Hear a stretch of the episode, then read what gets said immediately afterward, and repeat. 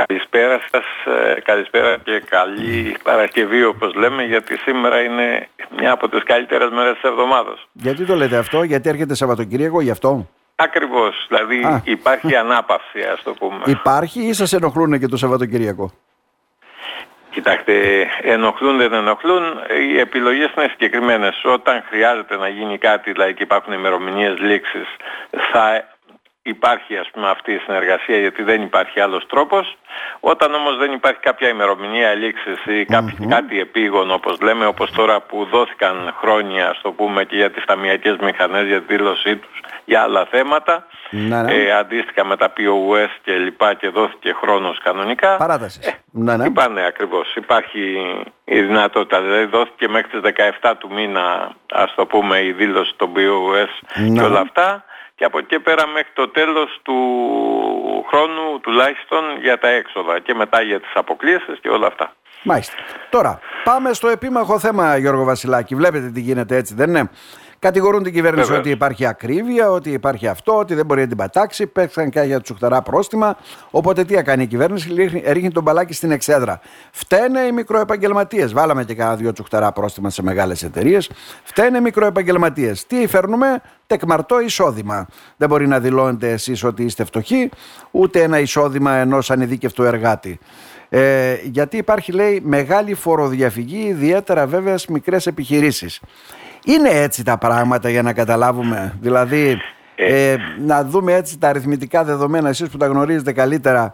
Φταίνε επαγγελματίες, κάνει επικοινωνιακό παιχνίδι η κυβέρνηση, η μεν, η δε, τι γίνεται; Λοιπόν, καταρχήν, ο στόχος είναι τα χρήματά μας. Δηλαδή, στόχος είναι να αποσπάσει η κυβέρνηση πρακτικά πάνω από 600 εκατομμύρια και αν υπολογίσουμε δηλαδή και το τέλος επιτιδεύματος πάνω από 800 εκατομμύρια ε, από τα εισοδήματα των αυτών που αποκαλεί Θέλει ένα εύκολο μαξιλαράκι. Θέλει ένα εύκολο μαξιλαράκι, αυτό καταλάβαμε, ναι.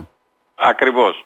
Και στοχοποιεί η βρύζη, διότι, ακούστε να δείτε, είναι πολύ απλό, ο μέσος όρος είναι ύβρις. Ξέρετε γιατί; Ξέρετε πόσοι άνθρωποι, πόσοι διατηρούν, ας πούμε, υποτίθεται την επαγγελματική δραστηριότητα για να έχουν την ασφάλισή τους.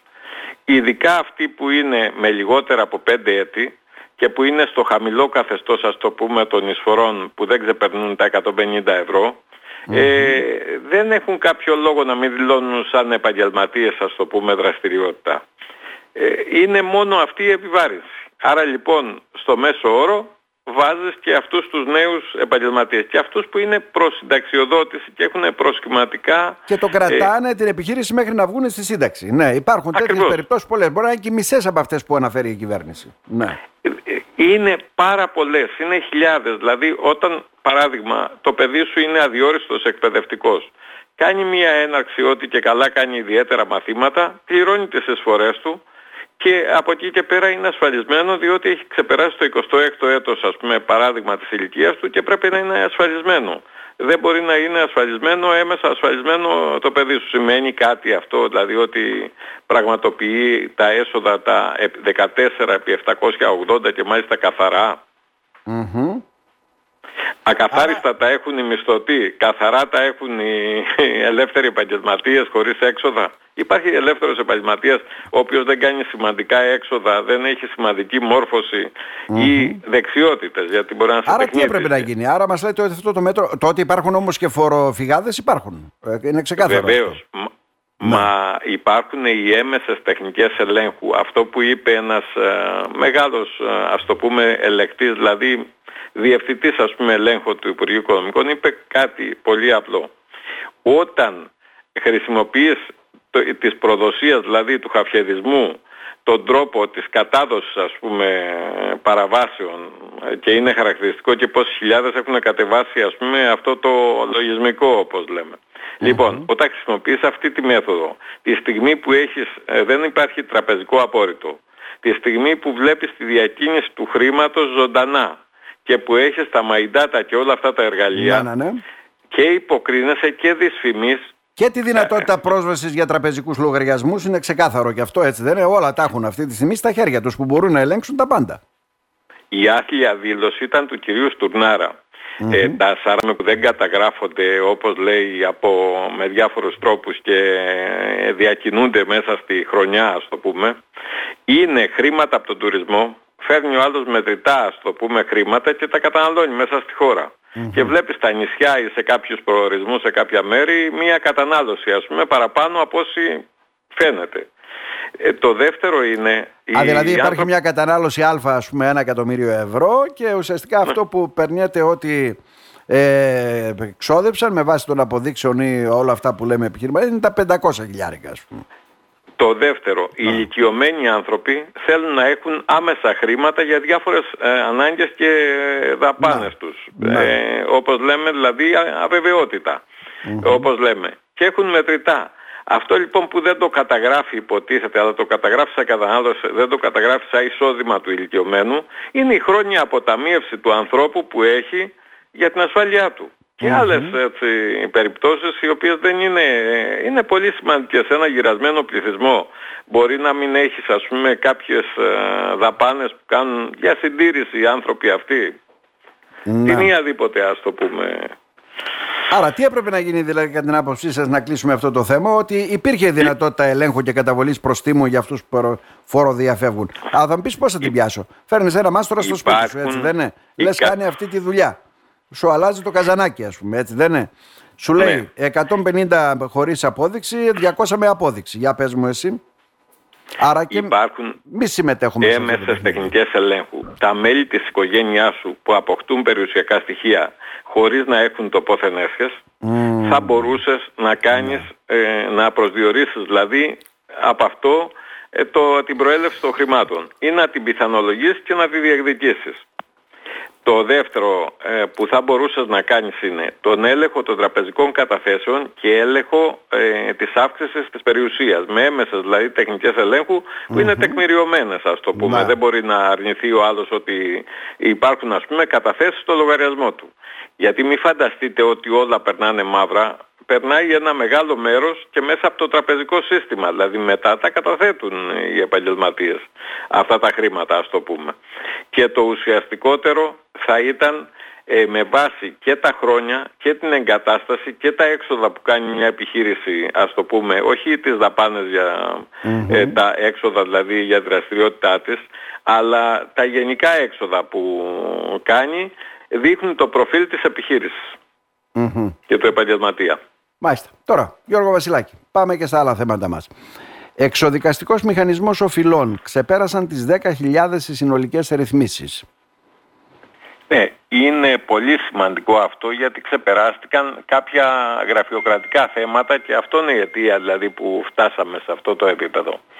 Ε, πρώτον, πρέπει οι τράπεζες αιτιολογημένα, δηλαδή όταν υπάρχει ένα πρόβλημα, αιτιολογημένα να απαντήσουν. Παράδειγμα ότι δεν συνενώ σε αυτό. Άρα λοιπόν συνενούν σε μεγαλύτερο βαθμό και οι services σε αυτή τη διαδικασία. Δεύτερον, ε, η επιτυχία των ρυθμίσεων είναι γιατί κατάλαβαν οι επαγγελματίες και οι άνθρωποι γενικά, ας πούμε, μισθωτοί και οποιοδήποτε τον αφορά το ζήτημα, ότι είναι ο μόνος τρόπος για να σώσεις την περιουσία σου, έτσι, να αρχίσεις να πληρώνεις και το ότι δεν υπάρχει τραπεζικό απόρριτο για να κάνεις όλα αυτά ας το πούμε είναι οδηγεί δηλαδή εν τέλει κατάλαβαν ότι κινδυνεύει η περιουσία και άρα λοιπόν ο μόνος τρόπος είναι να οδηγηθείς σε αυτό τον εξοδικαστικό ε, μηχανισμό για να σώσεις είτε περιουσία είτε άλλα πράγματα τα οποία είναι σημαντικά για σένα. Μάλιστα. Ε, και να υπενθυμίσουμε βέβαια ότι έχουν έρθει τα τέλη κυκλοφορίας, έτσι δεν είναι που μπορούμε να τα τυπώσουμε και να τα πληρώσουμε άμα έχουμε. Είναι μέχρι τέλος του ε, Δεκεμβρίου, αλλά άρχισαν να αναπτύχθηκαν κανονικά και θα πρέπει κάποιος να τα πληρώσει μέχρι τότε. Βέβαια δίνονται οι παρατάσεις που λέμε πάντα, αλλά αυτό δεν σημαίνει κάτι. Γνωρίζουμε το ποσό ας το πούμε και με αυτόν τον τρόπο ε, κάνεις τις επιλογές σου είτε το θέτεις σε ακινησία το αυτοκίνητο είτε πληρώνεις τα τέλη κυκλοφορίας και πλέον ε, είναι, μπορείς να το κυκλοφορήσεις άνετα την επομενη χρονιά. Μάλιστα. Και τελειώνοντας βέβαια να πούμε πάλι έτσι δύσκολη καιρή για μικρούς επιχειρηματίες για... θυμίζει αυτό λίγο το ΣΥΡΙΖΑ θυμάστε το που μάζεψε 37 δις έτσι στο μαξιλαράκι ε; Σας παίρνει ο Πρωθυπουργός; όχι, όχι, όχι. Αλλά ναι. Ναι. Λοιπόν, όχι, δεν έχουμε κανένα πρόβλημα. Οπότε μιλάμε κανονικά. Μιλάμε κανονικά, ναι. Αρκεί να σταματήσει. ναι, για πέστε μου. ναι, δηλαδή θέλω να σας πω ότι ναι, ναι. Ε, αυτή τη στιγμή ναι, ναι. Ε, δεν γνωρίζουμε ποια θα είναι η εξέλιξη των πραγμάτων, αλλά εδώ στη χώρα ε, οι άνθρωποι οι οποίοι παρατυπούν όπως λέμε είναι πάρα πολλοί. Δηλαδή ε, και το να καθιβρίζεται μία τάξη οι οποίοι είναι οι επαγγελματίες ε, δεν είναι οι μόνοι ας το πούμε οι οποίοι ε, ζουν με χρήματα τα οποία βγάζουν και τα ξοδεύουν κιόλας. Δηλαδή έχουν κατανάλωση. Ενώ ας το πούμε ένας άνθρωπος που κάνει μια δεύτερη δουλειά δεν καθιβρίζεται με τον ίδιο τρόπο. Ένας άνθρωπος ας πούμε που παίρνει φιλοδορήματα ούτε κι αυτός ας το πούμε. Ή κάποιοι άνθρωποι που υποαπασχολούνται όπως λέμε και στην πραγματικότητα εργάζονται με διπλά και τα μισά είναι μαύρα, ούτε και αυτό ας πούμε καταγράφεται και καθιβρίζεται με τέτοιο Λοιπόν, πρέπει να, και η πολιτική ηγεσία να σκεφτεί ε, ότι το 94 ας πούμε που είχε πάλι τη συνταγή Αλέκου Παπαδόπουλου και χτύπησε ας πούμε τις ε, μικρομεσαίες επιχειρήσεις, πόσες επιχειρήσεις έκλεισαν. Να. Δηλαδή κάτω από αυτό το βάρος και κάτω από αυτή την ε, επιβάρηση, τη φορολογική. Πρέπει να σκεφτόμαστε πριν να κάνουμε ένα μέτρο. Αυτή η φορά ε, πολλή προπαγάνδα και το αποτέλεσμα θα το δούμε. Γιώργο Βασιλάκη, να σας ευχαριστήσουμε θερμά. Καλό Σαββατοκύριακο. Εγώ σας ευχαριστώ. Γεια σας.